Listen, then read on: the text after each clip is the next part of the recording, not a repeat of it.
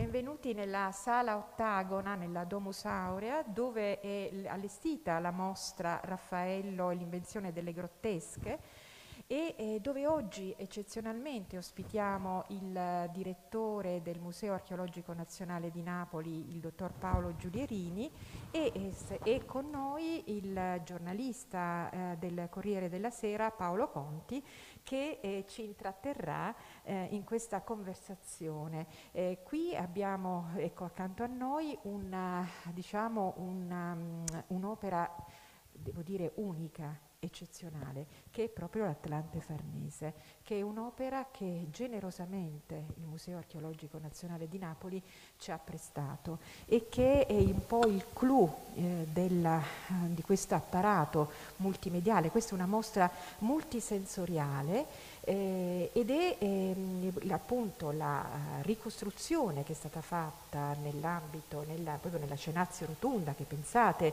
eh, secondo le fonti, poteva, è molto discusso questo, ma secondo le fonti antiche era la cosiddetta cenazio rotunda, eh, gli studiosi adesso sono un po' incerti se identificarla proprio qui o in un'altra struttura che è stata rinvenuta da um, pochi anni sul eh, Palatino eh, da una missione del, dell'École française.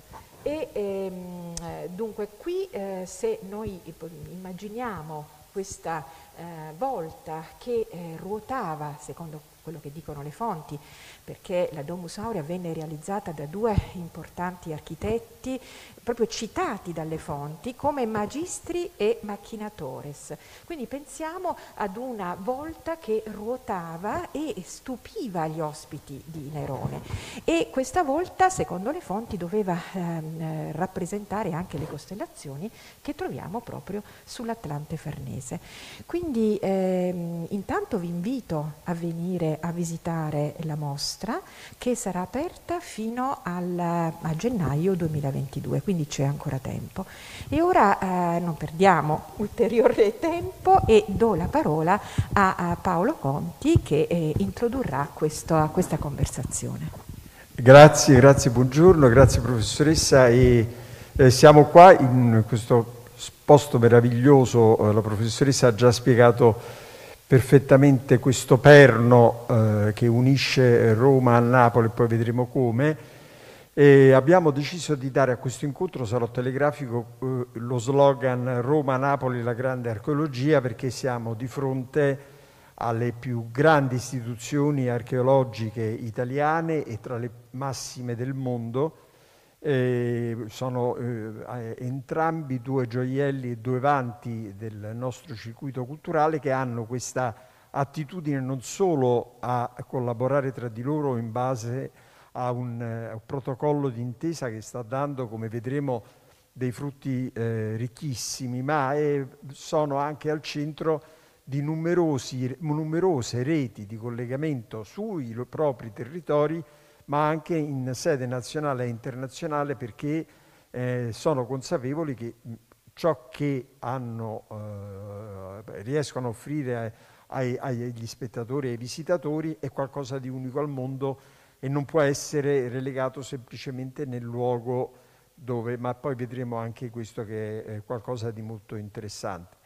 E quindi eh, in questo momento c'è questa straordinaria mostra nel posto in cui noi vi stiamo parlando con eh, l'Atlante Farnese che è alle spalle del professor Giulierini come prova provata di quello che può succedere tra Roma e Napoli, però eh, segnalo anche parallelamente la meravigliosa mostra eh, che sta arricchendo in questo momento il Museo Nazionale Archeologico di Napoli, dedicata ai gladiatori che a sua volta è impensabile senza una collaborazione Roma-Napoli. Quindi e questa, questo confronto credo che sia eh, interessante proprio per, eh, per, questa ragione. E quindi mh, partirei proprio dal protocollo di intesa eh, che c'è tra Napoli e Roma. E quindi per un dovere di ospitalità darei eh, prima la parola al professor Giulierini e chiedendo se riusciamo a fare un attimo, se lei dovesse fare rapidamente, il bello di questi confronti è che poi se le risposte sono abbastanza rapide, riusciamo, se riusciamo a dare un identikit, se lei dovesse fare eh, mettiamo per un giornalista anglosassone un identikit del Museo Nazionale Romano, eh, Museo Archeologico di Napoli, lei che cosa direbbe come si esprimerebbe? Un identikit. Ma il museo, intanto grazie a tutti per l'ospitalità, eh, alla dottoressa Forzina Russo, al direttore, alla, a lei e a, ovviamente a, tutte le istituzioni. E chiaramente eh, Napoli, come sapete, il museo archeologico è una sorta di concentrato, di summa di due grandi nuclei. Il nucleo diciamo, delle collezioni farnese, che sono gruppi statuari di grande eccellenza che provengono da Roma, e, e ovviamente il grande nucleo dell'antichità vesuviana. Questi sono i due pilastri su cui si poggia Napoli. E se posso dire, diciamo così, le affinità elettive con, eh, con Roma si colgono subito appunto esprimendo un concetto di fondo che Qua ci sono i grandi contenitori, eh, le grandi espressioni architettoniche dell'impero e dell'impero centrale, ne parlavamo poco, poco prima, il Colosseo, eh, le grandi dimore imperiali. A Napoli ci sono, diciamo così, fra virgolette, gli arredi di questi grandi diciamo, palazzi, che sono transitati per vari motivi eh, nel Settecento, nel Meridione. E quindi, come dire, il percorso è assolutamente obbligatorio, quello della convergenza, perché mettendo insieme questi due elementi si ritrovano, diciamo, eh, si ricompone la complessità antica. Ed infine, diciamo così, da una parte esiste il tema dell'antichità di grande rappresentanza, cioè quella legata al potere centrale, e quella espressa dalla realtà vesuviana che è eccezionale per i temi della conservazione, Pompei e Ercolano, ma che rappresentano magari un tema di taglio più aristocratico e popolare, ma non dell'imperatore. Mettendo insieme questi due mondi si riconcilia tutto il mondo antico. Grazie professore. Ecco, eh, professoressa Russo, se a sua volta le dovesse dare, so che sfioriamo il retorico e l'ovvio, però un'identichetta di quello che adesso è il parco archeologico che lei dirige, come si esprimerebbe a sua volta? Beh, eh, al di là del, di quello che rappresenta, no? con questi siti unici al mondo che sono un po' la culla no? della civiltà occidentale, tipo il Foro Romano, il Palatino, eh, la, appunto la Domus Aurea e ovviamente il Colosseo che dà il nome all'istituzione Parco Archeologico del Colosseo, io uh, voglio vedere questi, questo luogo, così un po' come il Museo Archeologico Nazionale eh, di Napoli, dei luoghi condivisi, partecipati, eh, quindi dei luoghi aperti verso il territorio. E lo sforzo che noi facciamo, anzi è una nostra necessità, direi, eh, lavorando ogni giorno, impegnandoci quotidianamente, è proprio quello di dialogare con il pubblico e avvicinare il pubblico. L'ultimo sforzo che abbiamo fatto è proprio la membership card, proprio per fidelizzare il nostro pubblico. E questo tipo di, eh, dire, di, di, di, strategia, questo tipo di strategia è comune al Museo Archeologico Nazionale di Napoli, quindi due grandi istituzioni impegnate non solo nella conservazione e nella, eh, quindi come luoghi di visita, ma luoghi partecipati, luoghi aperti verso la città e verso il territorio, oltre ad avere una serie di collaborazioni con le grandi istituzioni. Questo credo che sia una cosa importantissima oggi eh, per un'istituzione culturale. Ecco, eh, arriviamo a, questo punto perché mi ricollego era un po' in una scaletta che avevo immaginato, poi c'è sempre eh, le, le, risposte che arrivano e che aiutano a, a mettere a punto eh, il problema. Eh, qui c'è naturalmente, voi siete uniti da un, una serie di questioni eh, che non dico sono problemi, ma sono nodi molto importanti ovvero che eh, dovete fare i conti, io domenica scorsa sono andato a Napoli, ho avuto la, la, grande fortuna di essere a Napoli, sabato anzi, e ho visto una fila che non vedevo da un sacco di tempo per l'ingresso al museo archeologico, che mi sono rivisto con immenso piacere. Allora il problema è qui, come si concilia eh, una realtà meravigliosa come quella del museo archeologico eh, di Napoli, c'è fruizione, eh, tutela, studio eh, e c'è anche prospettiva di consegnare tutto questo alle nuove generazioni. questo come, come tenete insieme tutta questa roba? Perché naturalmente una delle accuse che una certa parte della critica di storia dell'arte recente, quella più combattiva, voi siete sempre troppo proni nei confronti dei grandi numeri e dimenticate l'altra parte che è quella dello studio. Come, come si tiene insieme tutto questo? Ma semplicemente eh, ricordando che il modello appunto che, che, lei stava prefigurando è un modello virtuoso che deve contenere tutti questi processi. Soprattutto a seguito dell'autonomia è impensabile che in qualche modo si possa procedere a delle ricerche senza avere diciamo, il necessario eh, carburante iniziale. Il carburante è dato dalle risorse. Non è un caso che i nostri cervelli spesso vadano in fuga in America o da altre parti, perché alla base della ricerca eh, non c'è solo la preparazione culturale, ma ci sono le disponibilità finanziarie. Quindi è proprio grazie, io dico in maniera, tra virgolette, provocatoria, alle code che si genera la possibilità di fare ricerca e questa ricerca non è stata mai interrotta con l'avvento dell'autonomia, anzi è aumentata. Forse quello che si può dire è che c'è stata un'eccessiva attenzione a volte, no, non solo della stampa, ma di vari canali informativi all'aspetto numerico. Ma non è che i musei autonomi non hanno continuato a fare ricerca, lo dimostra una mostra spettacolare come questa che è l'esito di una ricerca di studi. Quindi è molto importante far capire alle persone che eh, le code non sono un problema, anzi sono auspicabili e d'altra parte non si capisce perché al Museo del Louvre si facciano sempre le foto con le code accanto alle piramidi e solo in Italia queste debbano diventare un problema. quindi questo è, professoressa Russo, io le faccio la domanda speculare perché siamo eh, prima ho fatto il mio piccolissimo, valgo come giornalista, non è nulla di particolarmente prezioso, però un parallelo elogio di questa mostra che eh, a proposito di ricerca mette in luce per esempio tutta una serie di meraviglie che prima non erano visibili, quindi come diceva il professor Giulierini, frutto della ricerca. Però qua a Roma tutto è enfatizzato perché il Colosseo è sempre da sempre nella top 10 dei luoghi più visitati nel pianeta, e però nello stesso tempo siete riusciti a portare in, in porto meravigliosamente bene l'operazione del restauro del Colosseo stesso. Ecco, voi quando fate il punto per i programmi e per i progetti, come a vostra volta vi comportate per tenere insieme tutto questo? Beh, eh, come un po' tutti i musei autonomi, gli istituti autonomi, quindi noi siamo un parco, un parco archeologico che, al cui interno ci sono dei musei, no? adesso il Museo Palatino, l'esposizione eh, permanente al Colosseo. Abbiamo quindi un uh, piano strategico e eh, credo che eh, tutto si basa, io dico, sulla conoscenza, no? sulla ricerca e noi dobbiamo molto anche alla collaborazione con le università che è fondamentale.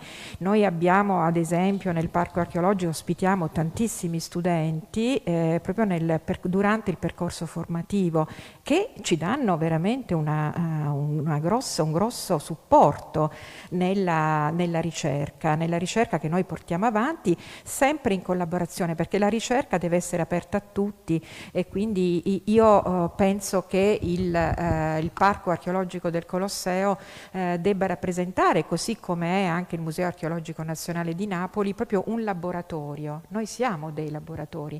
Anche l'autonomia è nata per questo, proprio per aprire, come dicevo anche prima, eh, le nostre istituzioni a, alla ricerca ricerca, quindi alle università, alle scuole anche, perché eh, si inizia anche i, i, è un altro aspetto, ma eh, altrettanto importante, eh, questi nostri luoghi devono essere anche dei luoghi di formazione, per cui aperti alle scuole soprattutto, oltre ai, ai progetti di ricerca che portano poi a questo, perché eh, per esempio questa mostra è frutto di una ricerca durata diversi anni eh, sull'architettura, su quello che, che, è rappresentato per gli artisti rinascimentali questo luogo.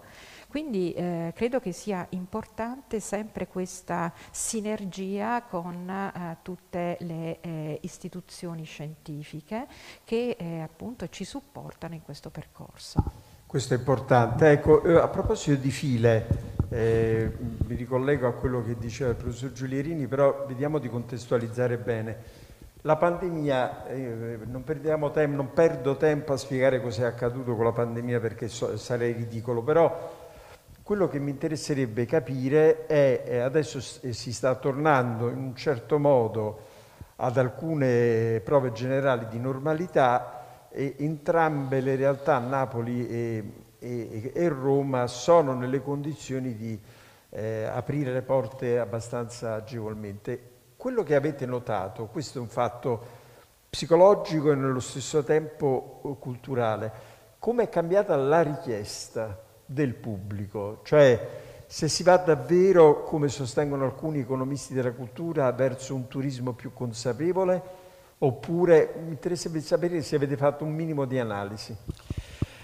Sì, allora eh, credo che la pandemia ci abbia insegnato eh, molte cose. E la prima è che naturalmente si sono aggiunti nuovi tipi di pubblico. C'è per esempio un pubblico digitale che si è molto rafforzato. Ecco, oggi noi per esempio facciamo questo incontro in streaming, probabilmente due anni fa lo avremmo fatto in presenza, non pensando alle potenzialità incredibili di un collegamento che potrebbe far vedere questa cosa in tutto il mondo. Quindi per la prima volta diciamo, abbiamo capito che esiste un pubblico digitale che si affianca a quello reale. Rispetto al questo è interessantissimo nel senso che eh, questo poi vi porta a un effetto moltiplicatore Immagino, suppongo. Esattamente, noi a volte ci, ci, ponevamo il problema della promozione dei musei e ci affidavamo, non voglio dire al cartaceo, ma a tradizionali forme di propaganda. Per esempio, sperimentando la gamification, quindi la realizzazione di un videogame che è stato scaricato, eh, il videogame Fighter Son, da 5 milioni di utenti in tutto il mondo, abbiamo capito che esistono possibilità infinite di rimando con il pubblico digitale.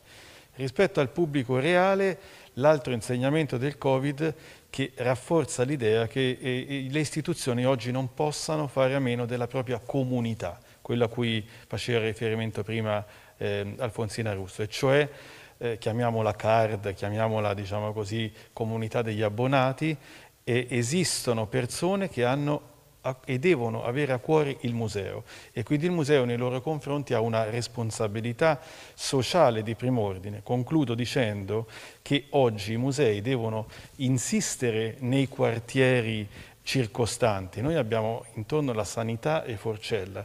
Che senso avrebbe ospitare una grandissima mostra dei gladiatori se poi, come dire, non fossimo attenti al fenomeno della descolarizzazione che si assesta al 38% su Napoli, cioè un ragazzo su tre ancora perde la possibilità di formarsi. Allora i musei se vogliono avere un ruolo importante devono giocare su questo oppure su altri aspetti, per esempio generare lavoro sui beni culturali. Abbiamo aperto con Invitalia all'Università Federico II uno sportello di orientamento per i bandi Cultura Crea per accompagnare tutti quei giovani che vogliono creare imprese culturali e non lasciarli, come dire, lì pensando che noi stiamo bene e abbiamo raggiunto gli standard qualitativi interni e fuori, diciamo, ci sono le macerie. Oggi un'istituzione culturale non può più permettersi questo. Questo è interessantissimo. Stessa domanda per eh, la professoressa Russo, cioè voi eh, eh, come si apre il Colosseo si apre il Colosseo e già, come dire, il problema è risolto. In realtà voi avete fatto delle analisi su come sta cambiando la domanda, che questa è la cosa più interessante. Sì, eh, un po' mi riallaccio a quello che appunto appena detto eh, Paolo Giulierini, eh, eh ossia eh, il, eh, il, nostro sito si è da un lato aperto di più al pubblico di prossimità, quindi da un lato abbiamo questo rapporto più diretto pubblico, con il pubblico di prossimità e dall'altro invece ci siamo aperti al mondo attraverso il web attraverso ecco, quello che stiamo facendo oggi, come diceva, quindi eh, a un pubblico quindi mondiale. Quindi sono eh, due, questi due aspetti che per la prima volta, proprio per il Covid, si conciliano. Si conciliano perché eh, abbiamo appunto questa... Ehm, questa cura che c'è sempre stata nei confronti eh, nostri, eh, del nostro pubblico vicino, il pubblico più eh, anche più debole, i giovani, le periferie romane, perché noi abbiamo questo progetto, il parco fuori dal parco, ecco un altro aspetto che ci accomuna, quindi questa attenzione per i, il publi, i pubblici cioè fare rete nel più, senso più deboli e, e, e, al tempo stesso riuscire a fare rete con le, le diverse istituzioni che operano nella città, anche istituzioni museali, magari minori, che operano nella città, questo è importante. E dall'altro attraverso il web, attraverso l'apertura, ad esempio noi eh, tutti i nostri cantieri, eh, sui nostri cantieri ehm, eh, noi eh, costruiamo poi eh, questi, ehm, dire, queste finestre no? verso il mondo attraverso il web. Quindi noi raccontiamo i nostri cantieri eh, non solo al pubblico che visita quotidianamente il parco, ma anche al pubblico eh, diciamo internazionale mondiale attraverso proprio queste dirette eh, dal cantiere e sul web. Quindi questo è molto importante, due elementi così diversi, no? così quasi contrastanti che invece si conciliano.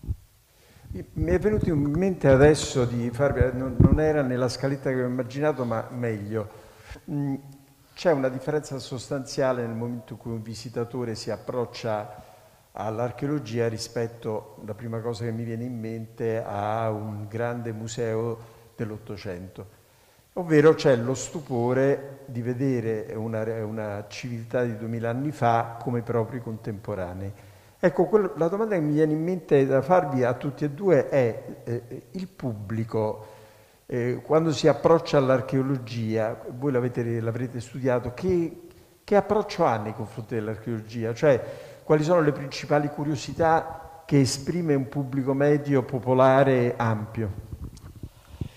Ma intanto eh, la stessa archeologia nel tempo ha cambiato offerta. Eh, siamo passati da, da, musei che selezionavano naturalmente le grandi opere d'arte il più possibile, eh, diciamo così, non frammentarie o al limite integrando quelle frammentarie, è il caso anche del signore che ho alle spalle, diciamo così, eh, a musei che hanno cercato di introdurre anche elementi legati al mondo della vita quotidiana che fossero meno spettacolarizzati, ma se opportunamente diciamo, descritti, rinforzati magari anche con uno storytelling adeguato, con il digitale, potessero comunicare eh, argomenti molto interessanti.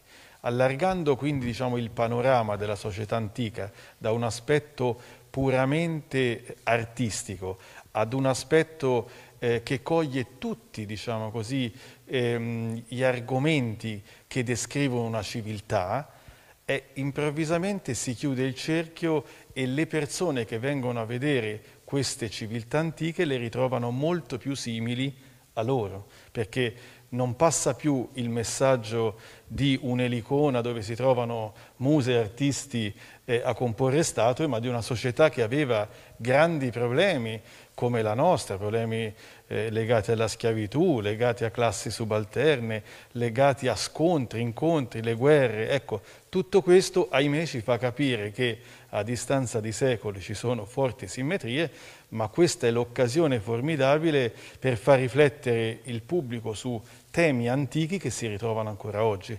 Allora io credo che oggi le persone abbiano bisogno senz'altro della bellezza dell'arte, ma non di una bellezza vacua, una bellezza che faccia riflettere sul fatto che le società antiche non vissero, ahimè, solo di bellezza, ma anche di tanti abissi. Ecco, la stessa domanda alla professoressa e mi interessa perché il Colosseo per esempio adesso sta affrontando tra le tante cose anche questa bellissima scommessa del, del ritrovare il plateatico, quindi sì. riproporre il fatto che erano dei nostri contemporanei.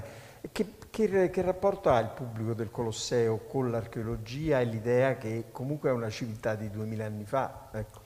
Ecco sì, eh, diciamo che il nostro impegno è, è appunto quello di eh, far capire eh, come, eh, diciamo, uh, cosa rappresentavano uh, questi luoghi eh, così eh, particolari per i nostri antenati. Non dimentichiamo che noi Eh, cioè quello che noi abbiamo, questi monumenti, rappresentano la nostra storia, la nostra memoria, persone che ci hanno preceduto in epoche eh, no, precedenti e che erano uomini come noi e quindi pensavano come noi agivano come noi. Ovviamente le società sono cambiate nel corso del tempo e quindi noi siamo ora nel 2021, abbiamo affrontato ecco, la peste nel 2021, così come, come, la peste antonina per esempio nel mondo romano, quindi diciamo che sono molti, molti aspetti eh, ci accomunano con eh, chi ci ha preceduto, con i nostri antenati e con coloro che hanno fatto un monumento come il Colosseo. Allora per far capire questo monumento, e lo sforzo di tutti è questo, dobbiamo un po' eh, in qualche modo riproporre cos'era. In realtà adesso il Colosseo non ha eh, quella, eh, diciamo, quella, piattaforma in legno eh, su cui si, eh, si, rappresentavano gli spettacoli, quindi i giochi gladiatori, le venaziones, eh, le condanne a morte, no? come ci dice, ci raccontano le fonti antiche, lo stesso Marziale che assistette addirittura all'inaugurazione eh, nell'80 d.C. Eh, quindi eh, noi vogliamo eh, con questa operazione un po' restituire eh, l'immagine effettiva eh, del, che gli, gli, gli antichi avevano no, del, del, monumento, sempre tenendo presente quello che è la conservazione, perché il nostro impegno fondamentale è quello di restituire questi monumenti alle future generazioni. Quindi questo è molto importante. E mi riallaccio anche al discorso di, di Paolo, ossia l'archeologia certo che è cambiata, è cambiata nel corso del tempo e ora eh, i visitatori vogliono non solo sentire le narrazioni, ma anche riuscire anche a fare qualcosa all'interno del museo. Questo è molto importante. Quindi quindi l'archeologia del narrare, ma anche la, la, l'archeologia del riproporre, del fare all'interno degli spazi museali, quindi riuscire a fare dei laboratori per capire come funzionava il nostro passato, cosa facevano i nostri antenati, Ero che erano uomini come noi. Senta professore, eh, parliamo un attimo di questioni organizzative perché sono la base poi di tutto quello che stiamo dicendo. L'esperienza dell'autonomia, come vi ha avvantaggiato, cioè cosa avete messo alle spalle, questo poi sarà interessantissimo anche eh, con la professoressa Russo, però eh, io ho seguito da cronista tutto l'evolversi della, anzi addirittura figuriamoci dai primi vagiti, mi ricordo di aver avuto il privilegio di ascoltare le prime riflessioni di Alberto Ronchei eh, e quindi sono arrivato eh, con i capelli bianchi qui Cosa vi siete lasciati alle spalle? Ma ehm, io credo che l'autonomia sia un eh, importante spartiacque eh, che abbia mantenuto eh, alcuni aspetti estremamente positivi dell'esperienza precedente della gestione dei beni culturali. Mi riferisco al tema, diciamo così, della tutela, della conservazione, della ricerca, dal quale nessuno si è mai affrancato, perché questo lo ridico un'altra volta insomma, perché si è giocato molto su questo aspetto, insomma, chi gestisce eh, le realtà autonome da ormai da, da 5-6 anni sono tutte persone, sono, sono archeologi, insomma, quindi non è che sono marziani calati dallo spazio certo. che non avevano, eh, erano solamente colleghi che si sono trovati però in un'altra situazione gestionale che aveva dei grossi vantaggi. Quali sono i vantaggi? La possibilità di avere ad esempio un bilancio e quindi di programmare le risorse in forma pluriennale, cosa che invece non era dato prima ai colleghi e quindi come dire, le soprintendenze precedenti ricevevano a fine anno degli stanziamenti che spesso impedivano loro di fare una chiara diciamo così, programmazione delle attività. E inoltre il fatto di essere sostenuti anche dai consigli di amministrazione, consigli scientifici, quindi un confronto di idee ma soprattutto quello di metterci la faccia, cioè i palazzi, i luoghi della cultura hanno un nome, un cognome, un viso su, con il quale dialogare costantemente e nessuno, come dire, eh, si pensa più di rimandare al mittente, quindi alle gerarchie superiori i problemi. Oneri ed onori dell'autonomia. Finalmente i cittadini sanno con chi possono, fra virgolette, prendersela, a, a chi fare istanze e questo è un esempio straordinario di come lo Stato si sia diffuso finalmente ad un livello, diciamo così, a livello sociale con le persone e quindi i monumenti hanno preso una faccia. E questo secondo me è straordinario.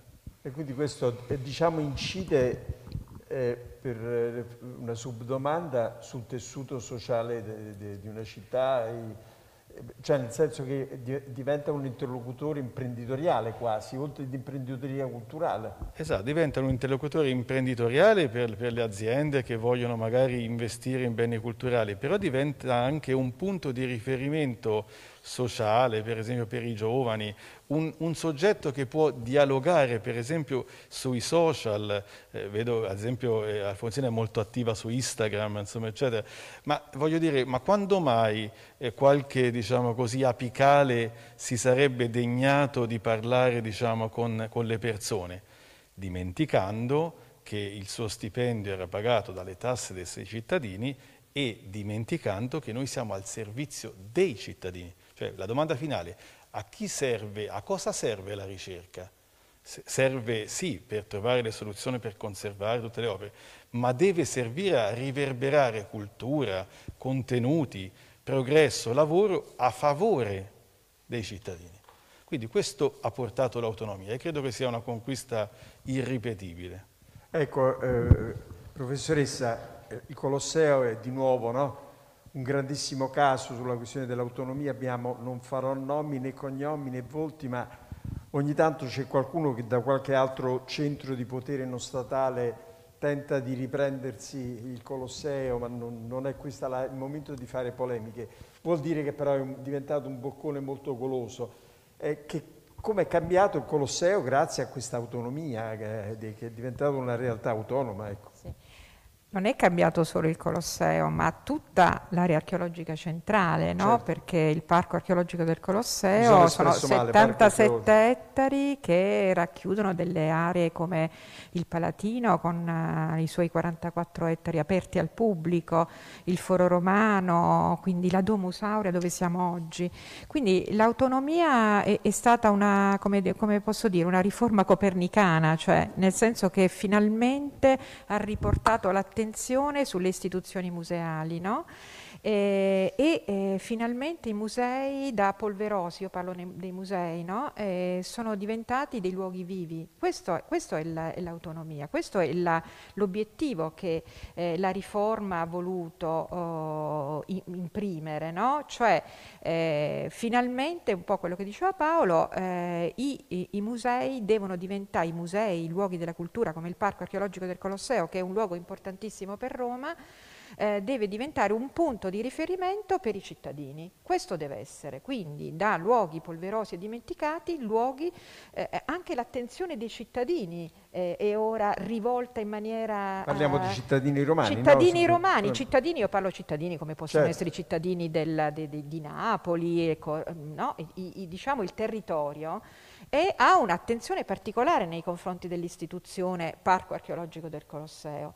Certo, ovviamente eh, il Colosseo è un luogo simbolico, quindi io dico non solo per Roma, ma proprio per l'Italia, cioè il Colosseo è un luogo eh, simbolico importante, ecco perché eh, deve essere ovviamente tenuto nella giusta considerazione, ovviamente tutto quello che eh, si eh, fa e si farà al Colosseo dovrà avere eh, una, dire, un livello altissimo, no? di, ehm, anche no, si parla della no, polemica degli spettacoli, non spettacoli, e si continuerà a fare quello che si è fatto fatto fino ad ora anche con, con l'Arena, nel senso si selezioneranno degli, mh, eh, degli eventi molto eh, al, alla, diciamo alla stregua del monumento, quindi di altissimo profilo eh, e, e, sarà un programma eh, diciamo, uh, di eh, valorizzazione, come dire, all'altezza del, del, luogo, come, come è ora. Quest'anno noi abbiamo organizzato ad esempio alla Basilica di Massenzio fe il Festival di Dante è il Dante assoluto, che ha avuto un grandissimo successo di pubblico. Tantissimi cittadini sono venuti,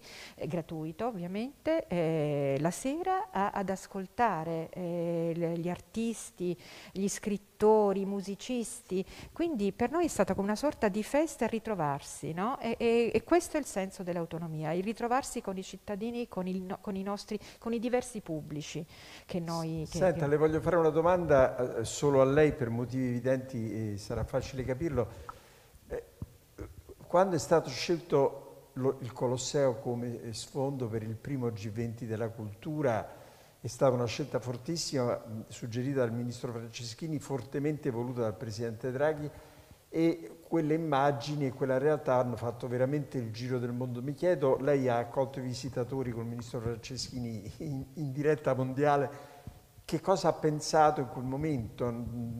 So che è una domanda banale, ma che cosa ha, ha, ha provato nel vedere che il Colosseo diventava un gesto politico, nel sì. senso più alto del termine? Vabbè, è chiaro, una grande, grande emozione, però eh, eh, il Colosseo, come dicevo prima, è un simbolo, quindi eh, è stato selezionato proprio per quello, no? perché è un simbolo della nostra, eh, dell'Italia, ma soprattutto della nostra memoria eh, della nostra memoria, della, uh, della, tradizione culturale di un popolo, eh, ma mh, forse non solo di un popolo, no? eh, perché nel, quello, se noi pensiamo a tutto quello che è nato eh, nel foro romano, per esempio, no? l'amministrazione della giustizia, il Senato, la curia, cioè proprio sono, nas, nascono, lì, cioè sono nati lì proprio i, eh, diciamo, le basi della nostra civiltà occidentale. Quindi eh, il fatto che il ministro Franceschini, Draghi abbiano scelto il Colosseo è, è proprio quello, cioè eh, in qualche modo ricon ricondurre, no? cioè riallacciare il filo della memoria con il nostro passato e con eh, le basi della nostra civiltà. È quello il senso. Senta professore, eh, il rapporto con le grandi istituzioni culturali straniere, mondiali, eh, avete avuto la percezione, poi lo farò anche questa domanda, che negli ultimi tempi la vostra dignità, cioè più che la vostra... La percezione vostra nei confronti del mondo si è aumentata di livello, di qualità, di, dopo le riforme e con la nuova attenzione che anche il governo ha dedicato alla realtà museale? Ma credo che diciamo, il Museo archeologico possa portare in questo senso un, un contributo eh, perché eh, è uno dei più importanti prestatori al mondo di eh, materiale archeologico per mostre. Alimenta almeno 30-40 mostre internazionali nelle principali capitali mondiali e questo permette di interloquire diciamo, direttamente con i grandi istituti, con i grandi musei. La prima cosa che dire, abbiamo ribadito, credo giustamente, insomma, che il rapporto doveva essere paritetico. Prima i grandi musei, prima del, fino al 2014, i grandi musei stranieri, british, eccetera, interloquivano per questioni di natura internazionale direttamente con il Ministero centrale, così che i musei si trovavano ad essere una sorta di cassa che dava i pezzi, ma non interagiva in maniera autonoma. Questo per esempio permetteva ai musei stranieri di ammantare sotto diciamo, la parola contributo, diciamo così, per studi eccetera, la richiesta di fee che noi come dire, pagavamo per avere i loro pezzi, ma che loro non ci riconoscevano perché era più un problema per l'Italia avere i soldi che, come dire, non averli. Adesso, voglio dire, ragionando con questi interlocutori, i musei italiani chiedono risorse allo stesso modo che fanno loro, non vi fate ingannare da chi dice che gli altri, anzi li chiedono e profumati. Queste risorse servono per i restauri, per le ricerche, per tutto quello che attiene alla vita museale. Questo come rapporto paritetico che finalmente si è istituito. In seconda battuta, naturalmente, è tale tanta lo strapotere del, del materiale, eh, diciamo così, artistico, storico-artistico dei musei italiani, che abbiamo una posizione di forza in questi rapporti e quindi, come dire, è abbastanza naturale ehm, fare cose importanti con musei del calibro dell'Ermitage, del Louvre, del British e, e ribadire in, in un certo senso la forza dell'Italia perché se posso riallacciarmi e chiudo la, il, diciamo, la, battuta a quello che diceva prima Alfonsina Russo rispetto al Colosseo, dobbiamo metterci in testa che oggi l'unico impero che è ancora vivente e che è la Cina e che sta fagocitando il mondo, riconosce un unico impero, che è l'impero di Roma. Certo, per via del certo, chiaro per via della lunghezza dell'impero, del, dell'importanza storico-geografica, è verissimo, questo è un dato che continuamente viene sottolineato anche, non creda, sui tavoli politici. Quindi, eh, la stessa domanda a lei, professoressa, ovvero eh, è importante capire, il Colosseo ha sempre avuto una tradizione da sempre di scambi, ma adesso è cambiato un po'. Beh, allora l'autonomia ovviamente ha portato a realizzare e proporre noi stessi dei programmi, no? prima appunto venivano, ci venivano dal, da su, dal, dal, dal, Ministero, invece l'Istituto Autonomo propone dei programmi, quindi dei programmi culturali anche con eh, dei partner internazionali. No? io per esempio penso all'ultima mostra prima del Covid, che è la mostra eh, di Cartago, che ha avuto diversi partner internazionali del Mediterraneo, dalla Spagna, Malta, Libano, eh, Tunisia, no? quindi con Cartagine stessa, e, e la, dei protocolli internazionali che abbiamo sottoscritto,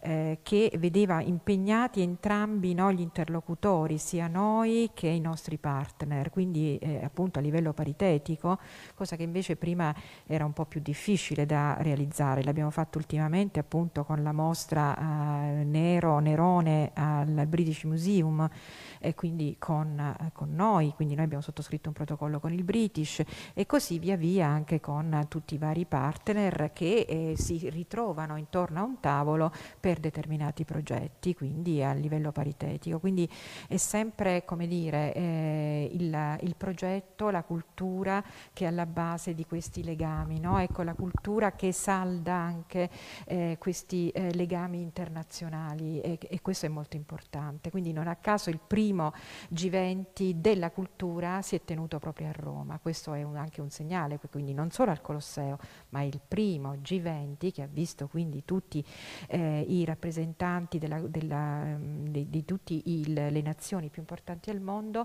che si sono riuniti qui a Roma per eh, trovare delle strategie comuni eh, sulla cultura. Questo è molto importante, quindi non era un G20 qualsiasi, era il G20 della cultura, il primo G20 della cultura. Perfetto, io eh, farei una penultima domanda e poi un'ultima domanda così eh, restiamo in un ambito di tempo eh, per cui l'attenzione delle persone che ci seguono resta ancora viva.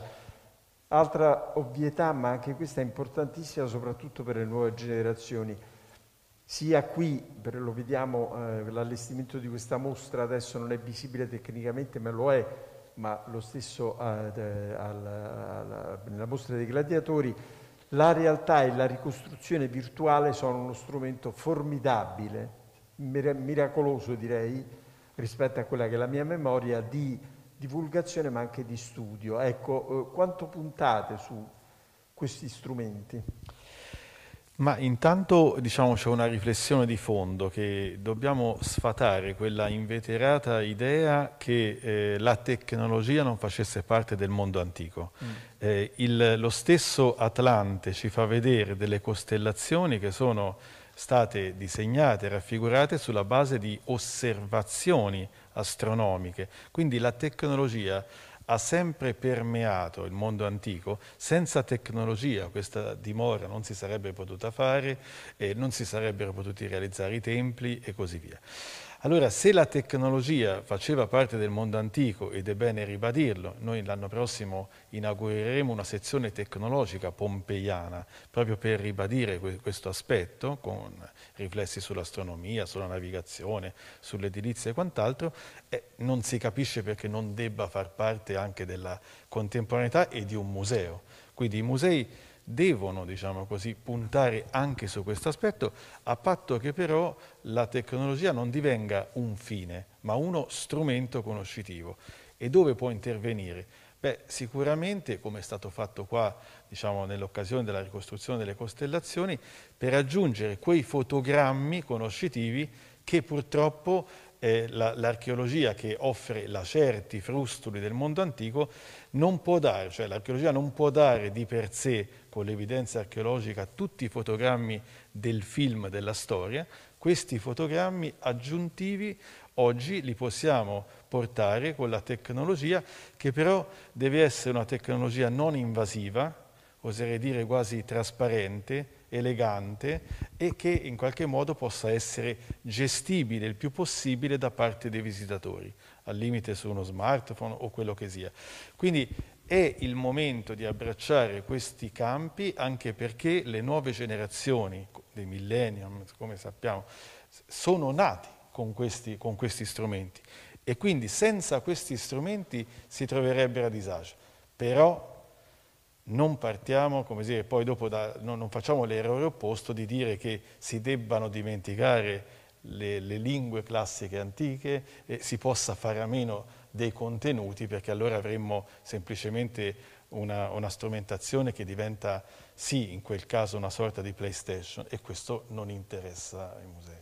È la stessa domanda, cioè voi in quella nicchia che sì. abbiamo a destra eh, c'è una ricostruzione meravigliosa di quelle stesse grottesche che poi vediamo vive lì. Eh, questa realtà virtuale è uno strumento formidabile. Sì, assolutamente. Eh, proprio come diceva Paolo, è uno strumento no? Un, accanto alla, a, appunto alla, a noi, alla, al visitatore, che aiuta alla comprensione, quindi non deve, non deve mai diventare il fine, no?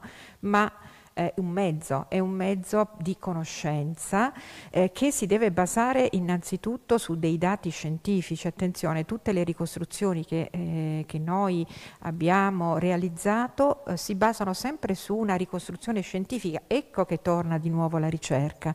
La ricerca sta alla base di tutto, quindi una ricerca puntuale eh, che eh, permette anche di ricostruire quello che noi vediamo anche qui no? all'interno di questa mostra c'è uno studio molto lungo, così le varie ricostruzioni che, eh, di cui i musei si dotano, ma è importante anche perché eh, costituisce un supporto alla visita, per esempio, la tecnologia. Per, ad esempio, ora i nostri visitatori possono scaricare l'app sui cellulari e, eh, e, e appunto percorrere il Palatino, il Foro Romano e conoscere attraverso l'app, attraverso il nostro lavoro, quindi eh, lavoro scientifico, scientifico comunque, no? Di ricostruzione dei monumenti, ma anche di saperli poi raccontare in un'app, quindi sintetizzare certo. con delle mh, mm, poche parole, ma uh, mh, parole che eh, si basano su uno studio, su una ricostruzione puntuale. Quindi la tecnologia come eh, mezzo, mai come fine. Allora, io faccio il mio lavoro di giornalista e, e, e a, a questo punto vi chiedo, eh, perché queste belle tavole rotonde hanno un valore anche quando si riesce a fare un minimo di anticipazione, se mi potete dire i vostri, potete scoprire qualche carta dei vostri progetti futuri di mostre e se per caso è in vista qualcosa che ancora unisca Roma e Napoli, ma insomma mi piacerebbe sapere eh, che state progettando. Ma eh, noi eh, nel, stiamo lavorando ad una grande mostra per il 2023 dedicata mm, ad Alessandro Magno e questo diciamo, arriverà in, alla, alla, fine anche di un percorso di restauro del grande mosaico, grande mosaico. che è in corso e che proviene dalla Casa del Fauno di Pompei. Quindi questa sarà diciamo, un po' anche la chiusa del mio, del mio mandato, ma non si poteva non terminare con Alessandro Magno, insomma, perché rappresenta sempre dire, colui che di continuo sfida eh, l'impossibile o cerca sempre nuovi, nuovi territori. E rispetto ai programmi con, eh, con, con il Colosseo eh, non, non, abbiamo naturalmente eh, ancora eh, annunciato quelli che saranno, io auspicabilmente, i nuovi obiettivi.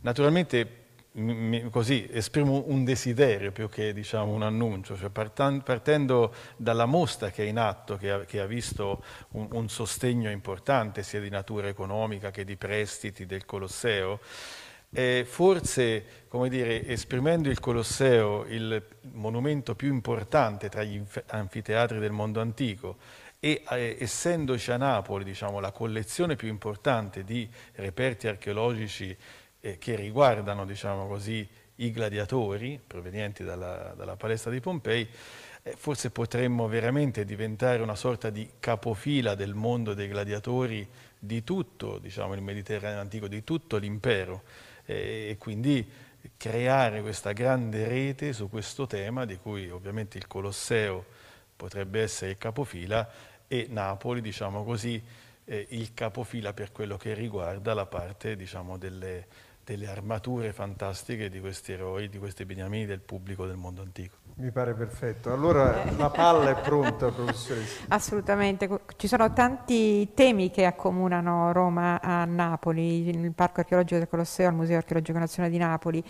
Eh, in primis, vabbè, abbiamo qui l'Atlante Farnese, i Farnese, questa grande famiglia. Infatti il primo protocollo che il parco ha sottoscritto appena nato nel 2018 era con il Museo Archeologico Nazionale di Napoli proprio sul tema dei Farnese e, e, e anche il tema dei gladiatori. No?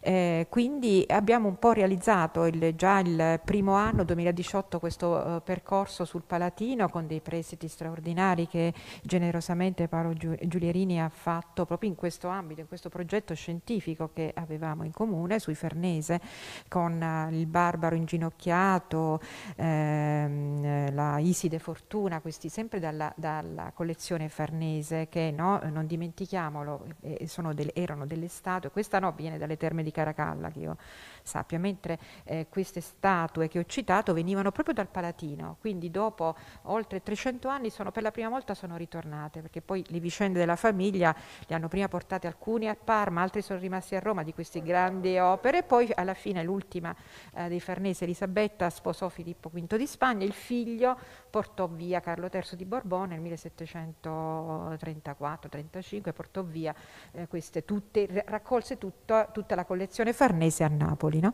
Quindi mh, mm, eh, prima, cioè, mh, questo tema importantissimo che eh, può dare ancora tanto. Cioè, sui Farnese possiamo veramente lavorare no?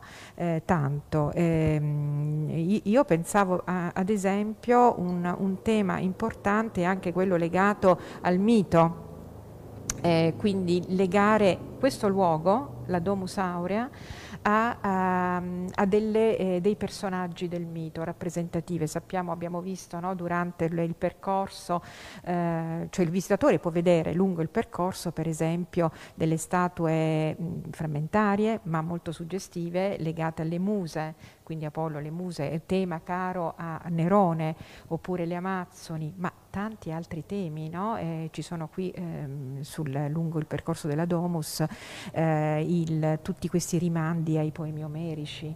Quindi eh, su questi temi suggestivi che poi in qualche modo sono lo spunto per riflettere su eh, quelli che sono i nostri destini umani, perché il mito quello è, è, è il racconto del, eh, del destino umano, eh, noi potremmo effettivamente con eh, il Museo Archeologico di Napoli che è, raccoglie queste collezioni ricchissime, noi siamo con, il contesto, noi rappresentiamo il contesto di quelle, di quelle eh, statue, appunto riprendendo il, sempre il discorso sui Farnese, eh, quindi dei capolavori dei Farnese. Quindi siamo questo contesto che deve tornare a vivere anche con, eh, con quelle opere che sono appunto nel Museo di Napoli custodite.